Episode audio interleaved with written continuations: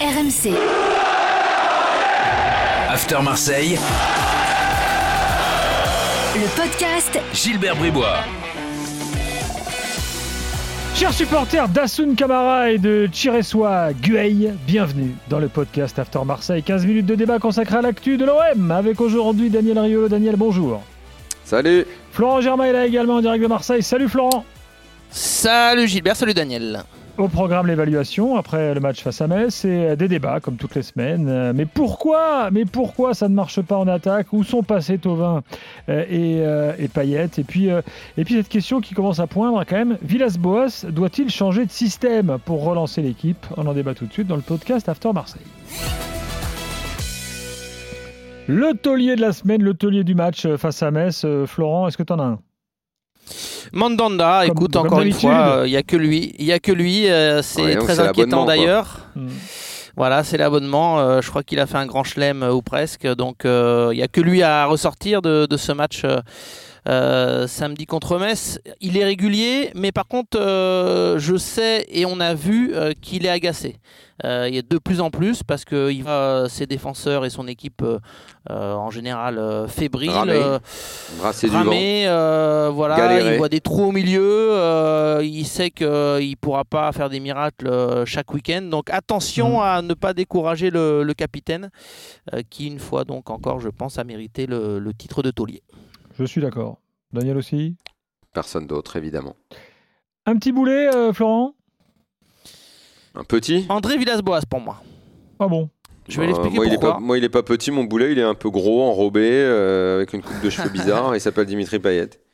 Ouais, mais j'ai pas voulu en sortir un parce que. Bah moi j'ai mis Thauvin, moi, parce que Thauvin, je trouvais qu'il était pire que Payet. Ouais, ça aurait pu être Thauvin, c'est vrai que Thauvin c'est presque pire, ouais, t'as raison. Bah, moi ma réflexion c'était qu'on aurait pu mettre Thauvin, on aurait pu mettre Payet, on aurait pu mettre Alvaro qui était pas, on aurait pu mettre Rongier qui pour moi a fait un mauvais début de saison. Et pourquoi je mets André Villas-Boas, j'explique, même si du coup j'anticipe un peu sur les thèmes à venir, c'est que pour la première fois, hein, franchement, depuis qu'il est à l'OM, je regardais, on commentait le match avec Loïc Braylay, on regardait le banc de touche, sa zone technique, je sais pas, il y avait presque un vent de panique ou d'impuissance, un peu des deux, tu vois, un mélange, quel changement je fais, attends qui on appelle, c'est trop tôt, c'est trop tard, on fait quoi, aucun fond de jeu évidemment, on y reviendra, mais voilà, je pense que 3 fois de suite c'est pas possible. Tu peux passer à côté d'un match, éventuellement un deuxième, et encore, on dit que les grandes équipes elles se loupent pas 2 fois de suite, mais là 3 à domicile en 10 jours, donc chez toi après avoir gagné à Paris contre des équipes surtout Metz, voilà, c'est pas les cadors du championnat, avec tout le respect qu'on a pour eux, c'est pas possible. Tu peux pas proposer un fond de jeu comme celui-ci quand tu t'appelles l'OM et quand t'as des joueurs qui malgré tout en ont un petit peu sous la semelle, tu vois, donc je pense qu'André Villas-Boas il a une part de responsabilité. Moi j'ai une question à te poser, Flo. Qu'est-ce qui, vous qui êtes au quotidien là-bas, les observateurs marseillais, qu'est-ce qui peut expliquer que tes 2 joueurs phares soient à ce point en méforme? On a l'impression qu'ils ne bougent pas sur le terrain, ils ne prennent aucune initiative, en gros, ils sont nuls. Qu'est-ce qui peut expliquer ça? Parce qu'au bout d'un moment, je veux bien, moi, dire ils sont pas bons, machin, le constat, leur taper dessus et tout, mais... Moi, j'ai envie de poser la question au mec qui est là-bas tous les jours, qui se rencarde et tout. C'est trop gros, quoi. Leur niveau, il est lamentable. Qu'est-ce qui s'est passé? Pourquoi ces 2 joueurs-là affichent un tel niveau? Pour moi, Thauvin a un peu plus de circonstances atténuantes parce qu'il ne faut pas oublier qu'il vient d'une saison totalement blanche. Donc voilà, il ne faudra pas non plus l'épargner trop longtemps, mais malgré tout, je pense que c'est un paramètre à prendre en compte. Par contre, Payet, pour moi, il a un niveau de forme physique qui n'est pas normal pour lui qui est censé être un taulier. Il a fait la prépa, il n'a pas fait la prépa, il ne bosse pas assez physiquement, on le laisse ne pas faire ce qu'il faut, je ne comprends pas. Je pense. Mais là aussi j'anticipe un peu, c'est pas grave sur la suite, vas-y. Parce que j'avais pris quelques petites notes. Je pense que André Villas-Boas a son 11 type, ou en tout cas vraiment ses tauliers, ils le savent. Il n'y a aucune concurrence. Confort, tu veux dire.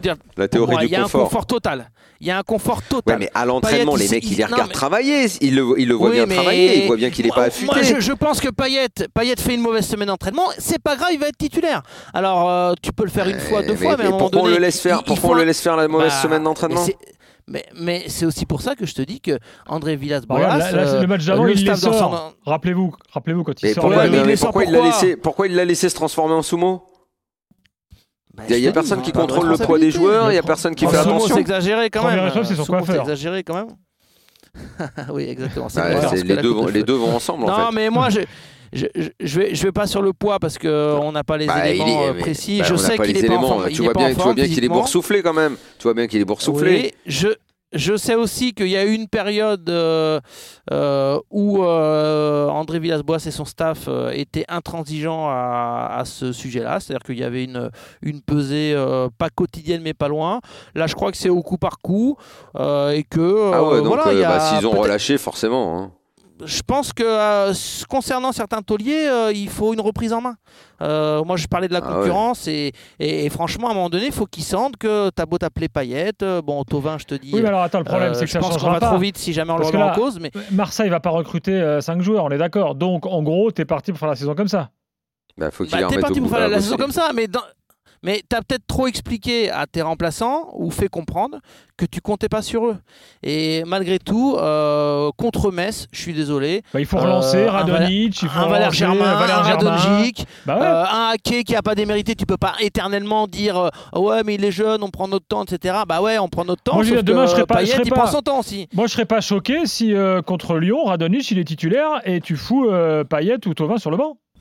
C'est très bien qu'il le fera pas parce que justement, qu'est-ce qu'il va faire? Il va s'attendre à ce que les deux, parce que c'est un grand match, vont se bouger. Exactement. C'est ça qui est horrible. C'est pour ça que Metz, c'était le moment. Metz, c'était le moment de faire des changements, de dire écoutez les gars, deux fois de suite à domicile, c'est pas possible. Contre Saint-Etienne et Lille, on n'a pas été au niveau. J'ai sorti Payet, Thauvin. Bah écoutez, je fais des choix forts. Et là, j'implique un peu plus mon vestiaire. Ce vestiaire marseillais, il a besoin un petit peu qu'on secoue le cocotier parce que franchement, les remplaçants savent qu'ils vont être remplaçant, on peut faire la liste. Radonjic, on sait qu'on compte pas sur lui. Parfois, attention, je suis pas en train de vous dire que Radonjic c'est le super sub et qu'il faut le faire rentrer à chaque fois. On respecte pas NR7 à Marseille. Non mais Valère Germain par exemple, pourquoi pas le mettre le lancer si son état d'esprit est irréprochable, et je pense que c'est le cas. Hacker un petit peu plus, voilà. Je pense qu'il n'y a pas assez de concurrence à l'OM et que au minimum, ces mauvais résultats-là doivent un peu rebattre les cartes. Bon, nous sommes d'accord. Maintenant, on va voir ce que va faire Villas-Boas. Est-ce qu'il en faut... Le problème de Villas-Boas... À Lyon, je ne suis pas sûr. Hein. Oui, mais le problème... À Lyon, je ne suis pas sûr qu'il le fasse. Tu as raison, Gilbert. C'est que c'est un gros match et on va... C'est Daniel qui le disait. Et en plus... cet OM est un peu déroutant et on n'est pas à l'abri qu'il fasse un bon match à Lyon. Alors je veux pas lire dans la boule de cristal, mais je pense que l'OM a un énorme souci. C'est qu'il, alors déjà, et il y a un énorme souci à l'OM, mais c'est ça le plus criant, et on en a déjà parlé dans des podcasts, notamment via Daniel, c'est que cet OM est faible quand il faut faire le jeu. C'est là où je pense que le bas blesse, c'est là où c'est inquiétant. C'est que par contre, quand il va falloir poser un bloc solide à Lyon, compter sur un coup de pied arrêté, un petit exploit individuel, tu sais l'adrénaline que tu auras peut-être plus dans un gros match, je pense qu'ils sont capables de faire un bon match à Lyon. Alors justement, voire même de faire un résultat et de s'imposer. Mais à domicile, 3 fois de suite, c'est la vérité. 3 fois de suite, tu peux plus te cacher. Il y a un souci. Bah oui. Donc, débat suivant, est-ce qu'il faut changer de système ? Est-ce que demain, je sais pas, mettre en place un 4-4-2 par exemple, ça peut pas être une solution pour relancer un peu tout le monde, rebattre les cartes ? Qu'est-ce que vous en dites ? Moi, je vote pour un 4-2-3. Après, chacun verra son système. Et pour moi, Payet, dans l'état de forme précaire, on va le dire ainsi, qu'il affiche, soit on lui fait comprendre, écoute, tu reprends ton état de forme idéal et ensuite tu seras titulaire indiscutable. Mais sinon, il faut le mettre en 9,5, en 10. 4-2-3-1. Le Luis Enrique, prendre le temps pour l'adapter, mais malheureusement, il faudra vite mettre un peu de neuf, mettre une petite étincelle devant. Donc moi je vois bien un 4-2-3-1 avec Luis Enrique à gauche ou Radonjic à gauche, voilà, Thauvin à droite, le 9 et Payet en soutien, parce que franchement dans le cœur du jeu peut-être que Payet arrivera à faire un peu plus de différence que sur son côté. Il revient, c'est le débat infini qui revient toujours sur l'incapacité de Payet à jouer en 4-3-3. On en revient toujours à ça. Ouais, mais il nous a surpris, Daniel, l'année dernière. Non, mais il a pu faire illusion. Ouais, mais on sait très bien qu'il le fait par intermittence. Et n'oublie pas que l'année dernière, la saison, elle a été tronquée. On sait très bien qu'il ne tient pas parce que physiquement, il n'est pas au point. C'est quelqu'un qui physiquement n'est pas au point, physiquement ne travaille pas assez. C'est comme ça. Et le 4-3-3, c'est compliqué pour lui. Donc un 4-2-3-1, effectivement, voilà. Derrière, alors, derrière un attaquant, il serait peut-être mieux. André Villas-Boas s'agace un peu parce que évidemment le sujet revient là ces deux dernières semaines, donc lui dit non mais attendez, je ne suis pas figé dans un 4-3-3, regardez plutôt les mouvements, regardez plutôt en quoi justement j'étais capable de faire des choix tactiques et parfois d'adapter. Bon, pour moi franchement un vrai 4-2-3-1 on ne l'a pas vraiment vu et ça reste un adepte du 4-3-3 André Villas-Boas, donc faire des choix, je pense que c'est important, ou alors certains imaginent une défense à 3. Sauf que dans son 4-3-3 il n'a pas les joueurs qu'il faut parce qu'il n'a pas le 9 qu'il faut pour un 4-3-3 et il n'a pas le joueur de côté qu'il faut pour jouer en 4-3-3. Donc bon, écoute, je trouve que c'est un problème. Lui, moi je reviens là-dessus et ça a fait bondir Gilbert lors d'un match où j'expliquais que, et c'est vraiment une information, hein, je l'invente pas comme ça, que lui, sa vision du numéro 9 et de Benedetto, même dans un 4-3-3, c'est plutôt de décrocher pour faire un peu briller ses joueurs de côté, notamment Thauvin, Payet. Et il y a même eu une période où il a cru que Benedetto c'était Firmino. Non, mais je racontais, Daniel. Non, mais c'est vrai que c'est choquant d'entendre mon 9, en fait, il n'est pas là pour marquer ou pour frapper. Un peu. C'est-à-dire que je racontais qu'il y a eu une période la saison passée où Benedetto n'était pas à 100%, loin de là. C'est-à-dire qu'on aurait même parfois dû ne pas le faire jouer, le préserver, tellement il avait des douleurs, notamment à la cuisse. Bref, je vous garantis que c'est vrai. Villas-Boas a dit écoute Dario, même si tu ne dois pas frapper fort pied droit, c'est pas grave, tu joues, on a besoin de toi pour combiner parce que tu es intelligent dans le jeu. Si tu frappes pas pied droit, c'est pas grave. Quand même pour un attaquant buteur qui est droitier. Et ça c'est véridique. Alors je dis pas qu'il l'a fait pendant 10 matchs, mais par à coup sur 2, 3, 4 matchs où il n'était pas au mieux, il a eu ce discours-là. Donc pour moi, philosophiquement, c'est important, ça situe un petit peu le rôle, selon Villas-Boas, du numéro 9.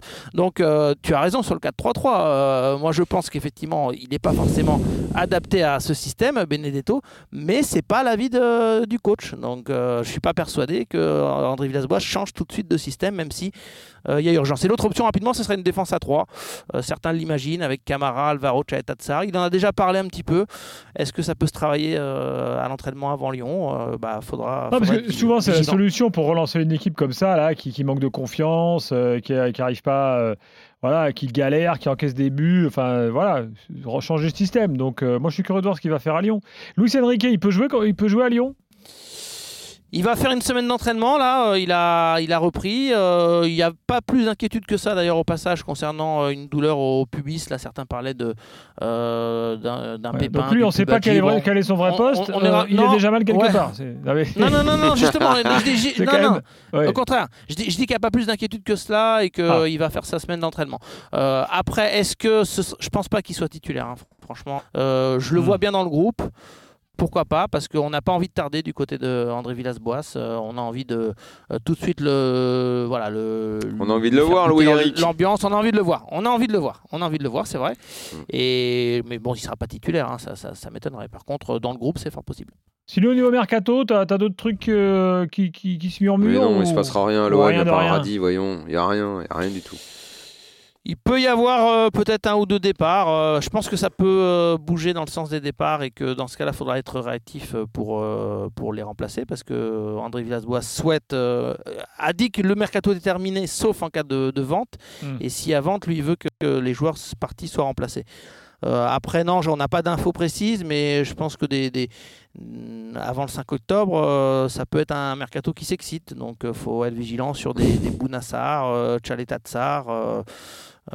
C'est pas impossible. Mais par contre, la tendance forte, c'est que ce sera très compliqué. Radonjic aussi qui peut trouver une porte de sortie. Je pense en prêt, l'OM veut s'en séparer. Donc, c'est pas impossible. Mais par contre, les joueurs indésirables. Ils veulent un effectif de 13 joueurs ou quoi ? Non, mais je finis là-dessus, Daniel. À l'ancienne. Peut-être que le drame de l'OM. Enfin, le drame, tout est relatif, on parle de sport, hein. C'est que les joueurs indésirables, ceux qui pourraient te permettre de dégager un peu de sous pour recruter, ou d'alléger la masse salariale, les Mitroglou, les Strootman, etc. Mais évidemment, personne n'en veut. Et Mitroglou, il vient à l'entraînement, Mitroglou ? Ouais, il vient à l'entraînement. Il est à l'entraînement, Mitroglou ? Ouais. Bien sûr. C'est fou ça. Pourquoi vous l'achetez pas, Gilbert, là, pour Media Football Club? Bah, t'es malade ou quoi? On a déjà Mohamed Boissi, nous. Ah ouais, c'est vrai. Mitroglou, il s'entraîne par à coup avec le groupe, et sinon, quand il y a les mises en place, etc., okay, il n'est pas concerné parce que Villas-Boas ne compte pas sur lui, mais il touche quand même son salaire, tout comme Strootman, et tout ça, ça fait des sous. Merci Florent, merci Daniel. Prochain podcast After Marseille dès la semaine prochaine. Ciao, sera au lendemain du match face à Lyon. RMC After Marseille, le podcast Gilbert Bribois.